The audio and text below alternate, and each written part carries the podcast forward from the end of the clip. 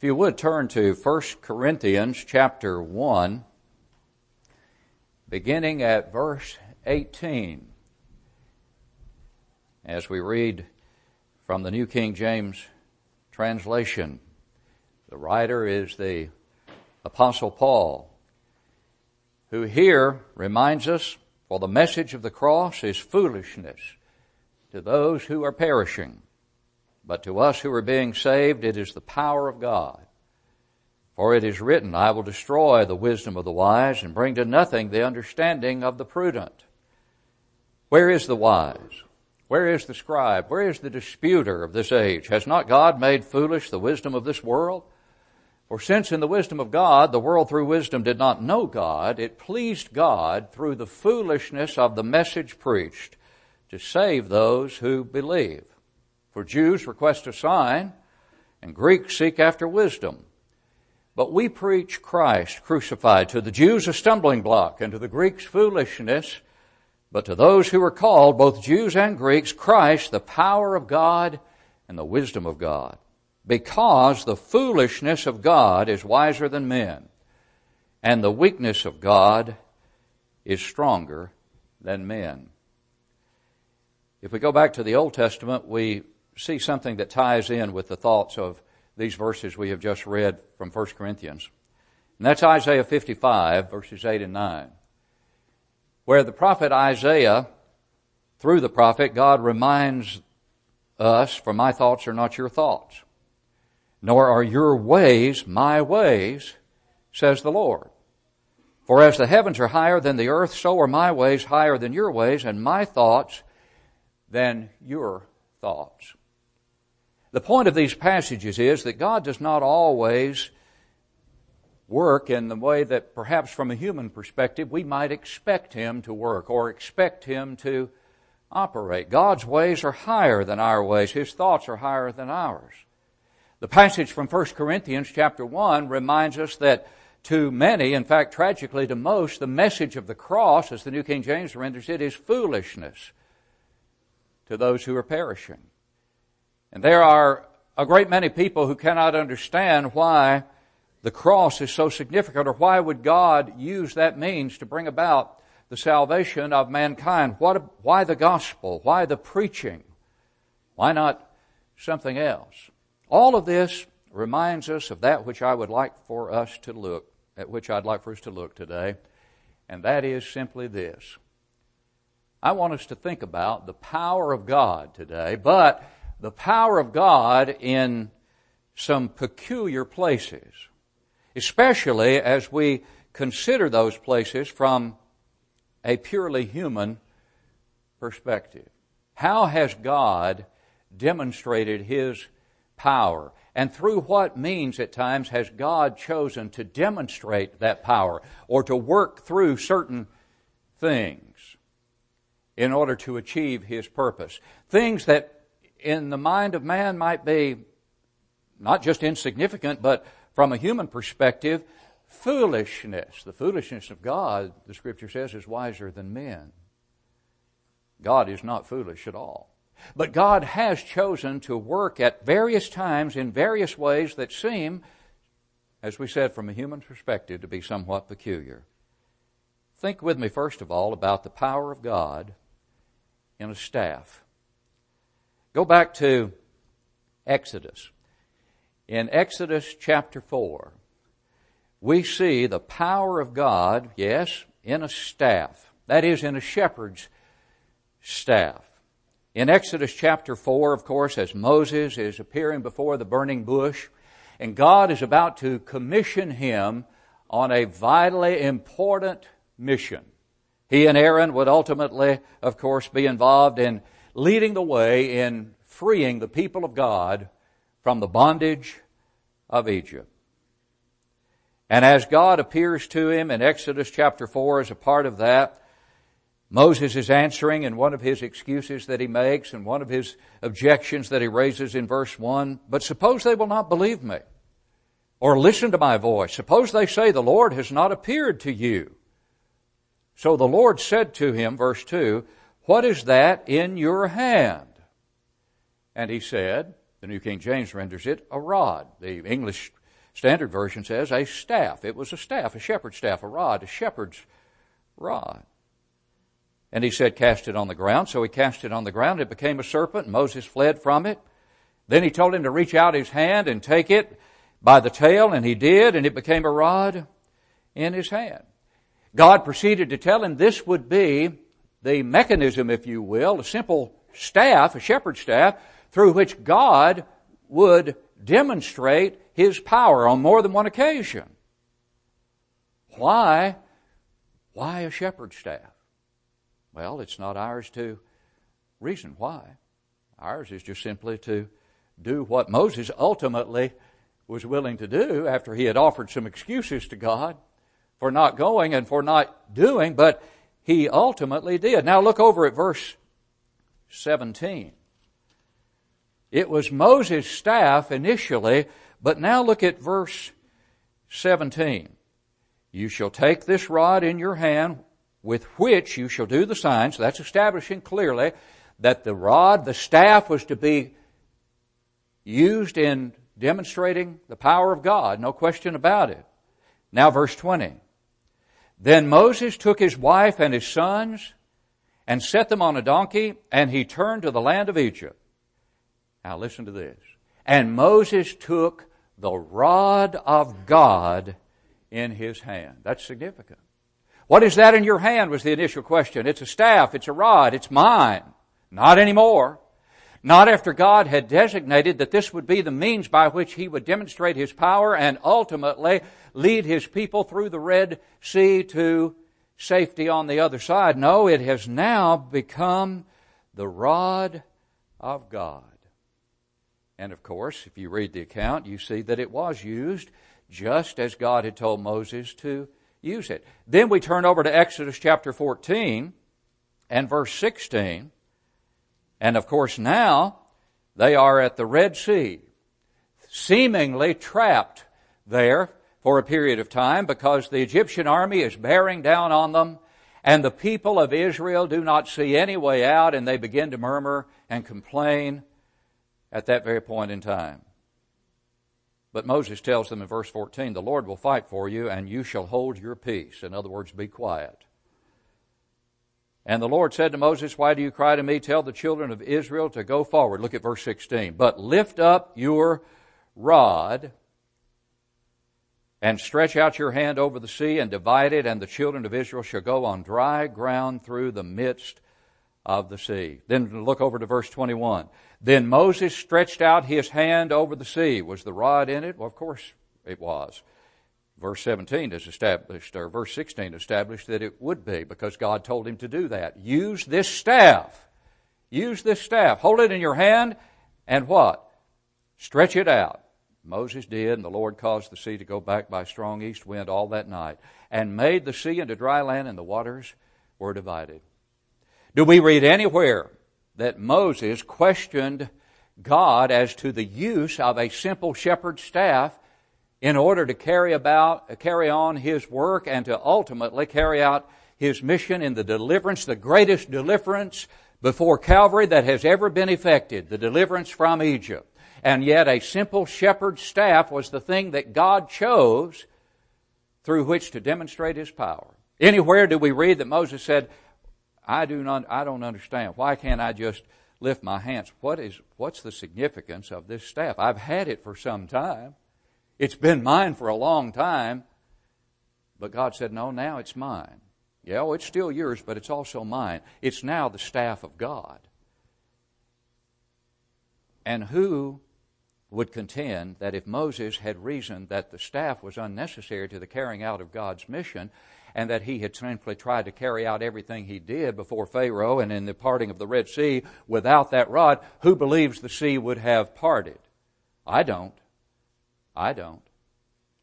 And yet, one can never explain the logic or the reasoning behind the use of that staff, other than to say God said it and that was sufficient for Moses.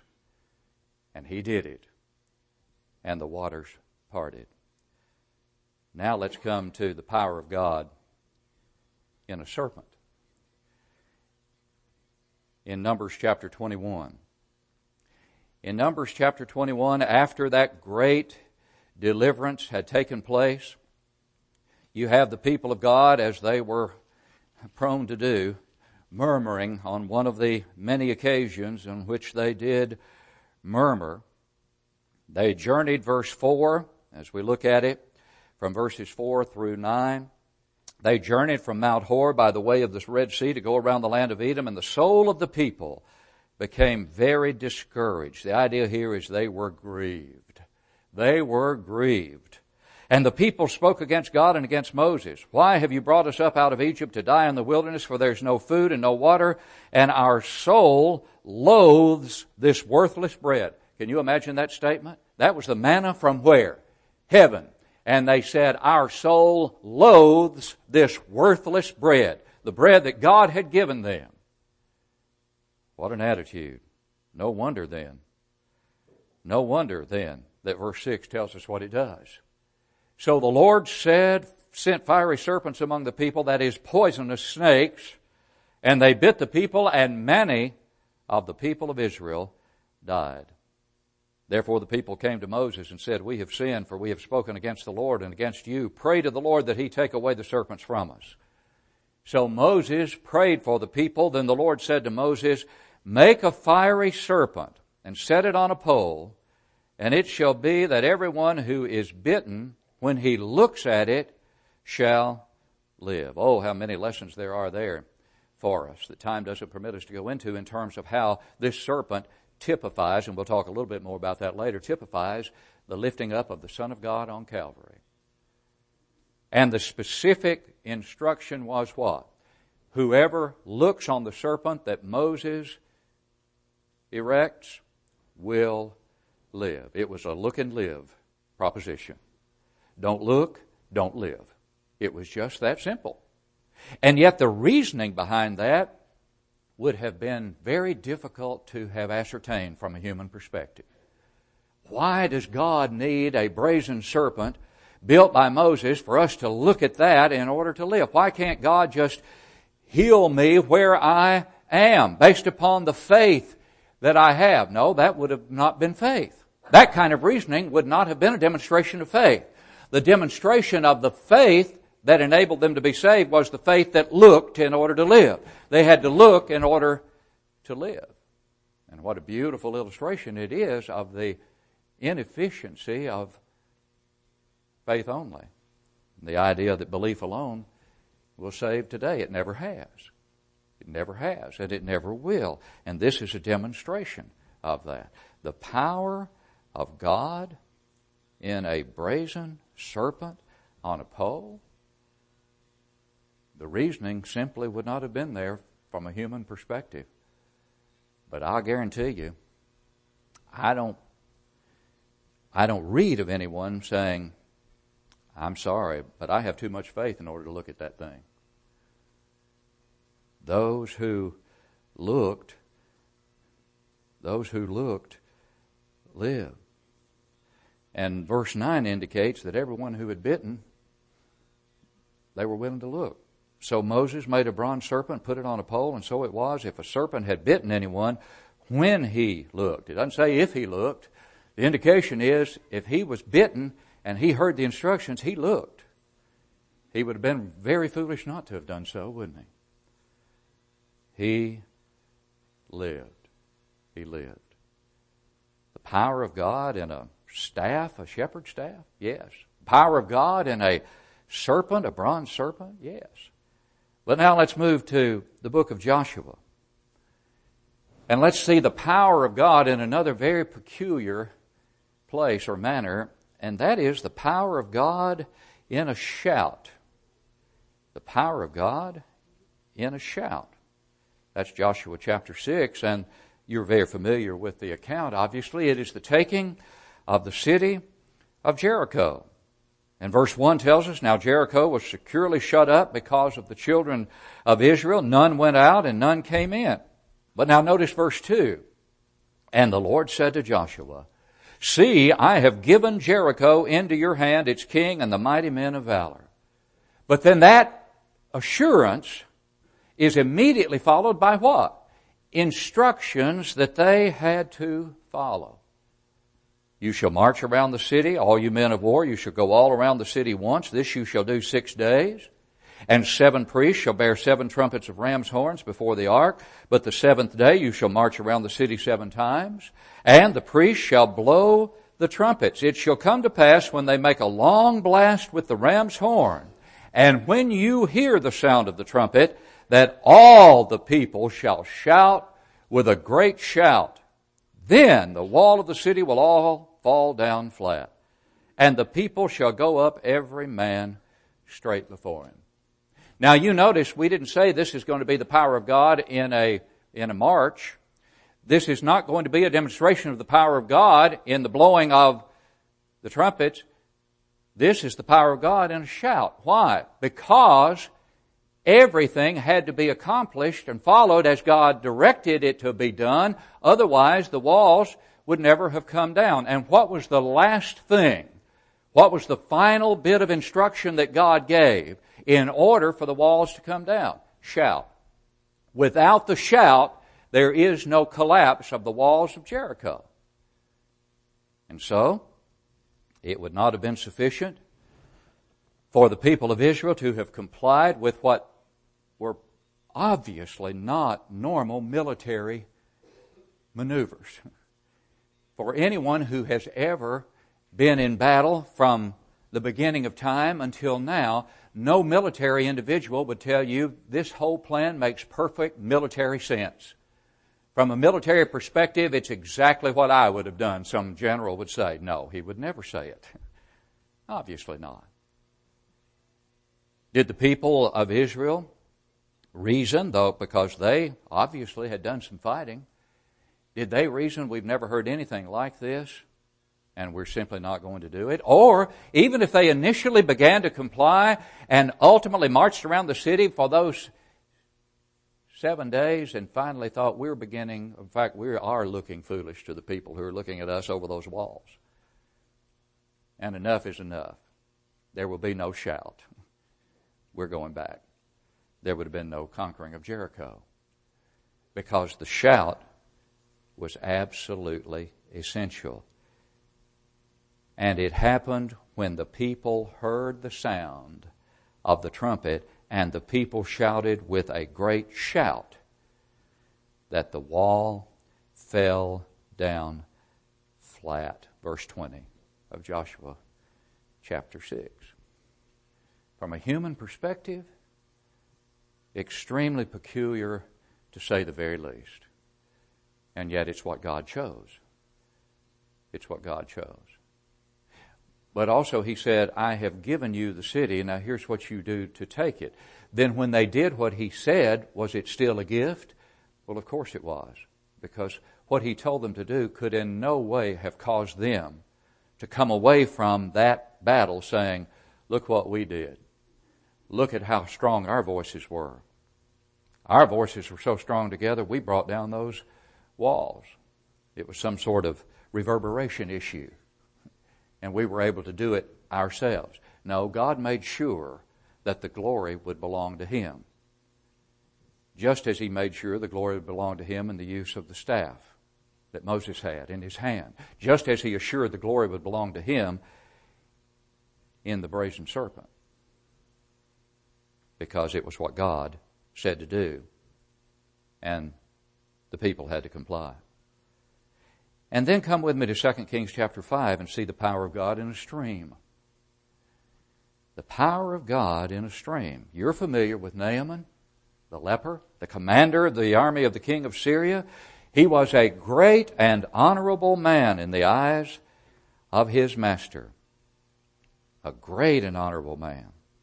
Because by him the Lord had given victory to Syria. He was also a mighty man of valor but a leper. And you're familiar with the fact that he learned of the prophet in Israel, but he initially sent to the king, and the king sent back and said, I can't do anything for you. In fact, he tore his clothes, the king did, when he read the letter. Am I God to kill and make alive that this man sends a man to me to heal him of his leprosy? Therefore, please consider and see how he seeks a quarrel with me. He thought it was some sort of ploy some sort of setup. He's going to ask me to heal him of his leprosy. He knows I can't do it. And then when I can't do it, then we could be under attack. But Elisha heard about it, verse 8. And so he sent to the king and said, Why have you torn your clothes? Let him come to me, and he shall know that there is a prophet in Israel. And so Naaman went, and you remember that he became very furious because Elisha didn't even come out initially and personally to meet him, but he sent a messenger to him saying, Go and wash in the Jordan seven times, and your flesh shall be restored to you, and you shall be clean. Now, God obviously revealed to the prophet what the instructions should be. But Naaman, as many from a human perspective would have surmised, Naaman was expecting some ceremonial kind of situation, something with a great deal of pomp and circumstance and the waving of his hands over the place, and I thought he would do this or that. Behold, I thought. That's the whole problem. Behold, I thought. And yet, his servants finally, after he went away furious, they finally pleaded with him, reasoned with him, and said, If he had told you to do some great thing, wouldn't you have done it? Well, he's told you to do something very simple. It may not be logical to you, but he's told you to do something simple. Why don't you just do it? And so he listened and he did. And when he came up the sixth time, he was beginning to see that he was being cured, right? No. When he came up after dipping six times, there's no indication there was any change whatsoever. Why would we have expected a change after six dips? When God, through Elisha, had said seven. And so after he had dipped six times, maybe from a human standpoint, he might have been expecting to see a gradual change, but he didn't. Did that cause him to say, my servants are standing over here on the shore. I'm a big man in the Syrian army. And here I am out here in the middle of this stream of water, dipping, and I am beginning to look foolish to those that are under my authority. So nothing has happened after six. I'm out of here. No, he dipped seven times. And the seventh time, just as Elisha had said, what happened? He came forth completely cleansed of his leprosy. Power of God in a stream, a very peculiar place. But then we see the power of God in a sacrifice. And that brings us back closer to where we began, began, doesn't it? With Paul's words in 1 Corinthians 1. The message of the cross is foolishness to those who are perishing. To those who, from a human perspective, cannot understand why this would be important, why the preaching of the gospel of Christ, about the sacrifice of Christ and the death, burial, and resurrection of Christ and everything that's involved with obeying the gospel, why would that be significant?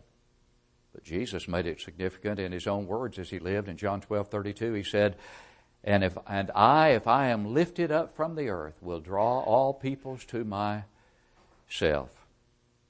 What is that a reference to? His being lifted up on the cross. That is the way God chose to bring about the salvation of mankind. The salvation of mankind when mankind will what? Not consider such a thing foolish, not simply reason from a human perspective, but trust God and comply with the conditions of the one who died on Calvary in order to come away cleansed. Just as those in Israel had to look at that brazen serpent in order to live, we must look to the cross, the one who was lifted up there, in order to live. And the way we look to him is through obedience to his word. In John 3 14, Jesus makes it abundantly clear that there was something in that brazen serpent that was looking forward to the lifting up of Christ. Listen to it. And as Moses lifted up the serpent in the wilderness, even so must the Son of Man be lifted up, that whoever believes in him should not perish but have eternal life. And then the golden text of the Bible is next, as we call it, for God so loved the world, that he gave his only begotten Son, that whoever believes in him should not perish but have everlasting life. That's what God has chosen. And unless man complies with the conditions set forth there by the one who was lifted up on Calvary, there will be no cleansing and can be no cleansing. And it's interesting to point out, obviously, and highly imperative to understand that the only way to benefit from the sacrifice on Calvary is through a stream. through a stream. What stream, so to speak? Baptism. He who believes and is baptized will be saved. Mark 16, 16. Oh, yes, belief, but not belief alone is essential. And that's where it all has to begin.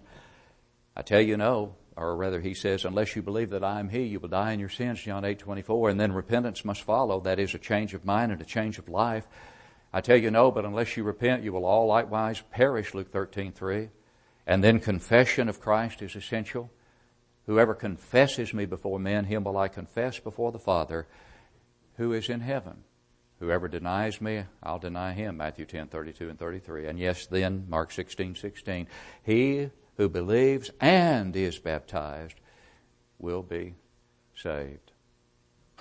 Oh, yes, God, over time, has chosen various ways through a staff and a serpent and a shout and a stream and then a sacrifice, but we only avail ourselves of the benefits of the sacrifice through baptism, where the blood of Christ is reached to cleanse us from our sins. Now, finally, go back with me to 1 Corinthians 1, and let's pick up after verse 25 where we stopped with verses 26 through 31.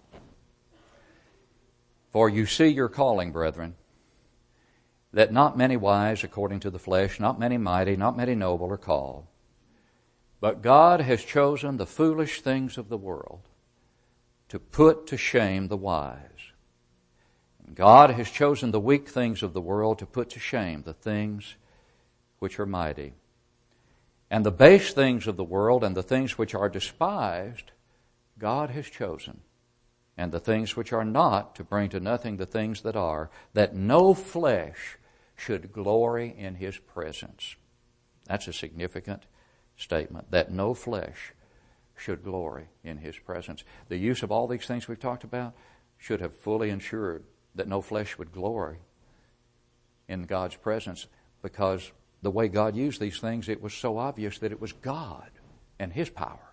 Not the power of a staff, not the power of a brazen, serpent, not the, not the power in the, in the shout of a great many people, not the power of the stream, the Jordan River, which caused Naaman to say, the rivers, Abana and the Pharpar, they're finer rivers, and you're telling me I'm going to dip in this thing?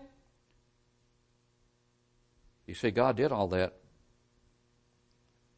that no flesh should glory in his presence. But then he continues, But of him you are in Christ Jesus, who became for us wisdom from God and righteousness and sanctification and redemption, that as it is written, He who glories, let him glory in the Lord.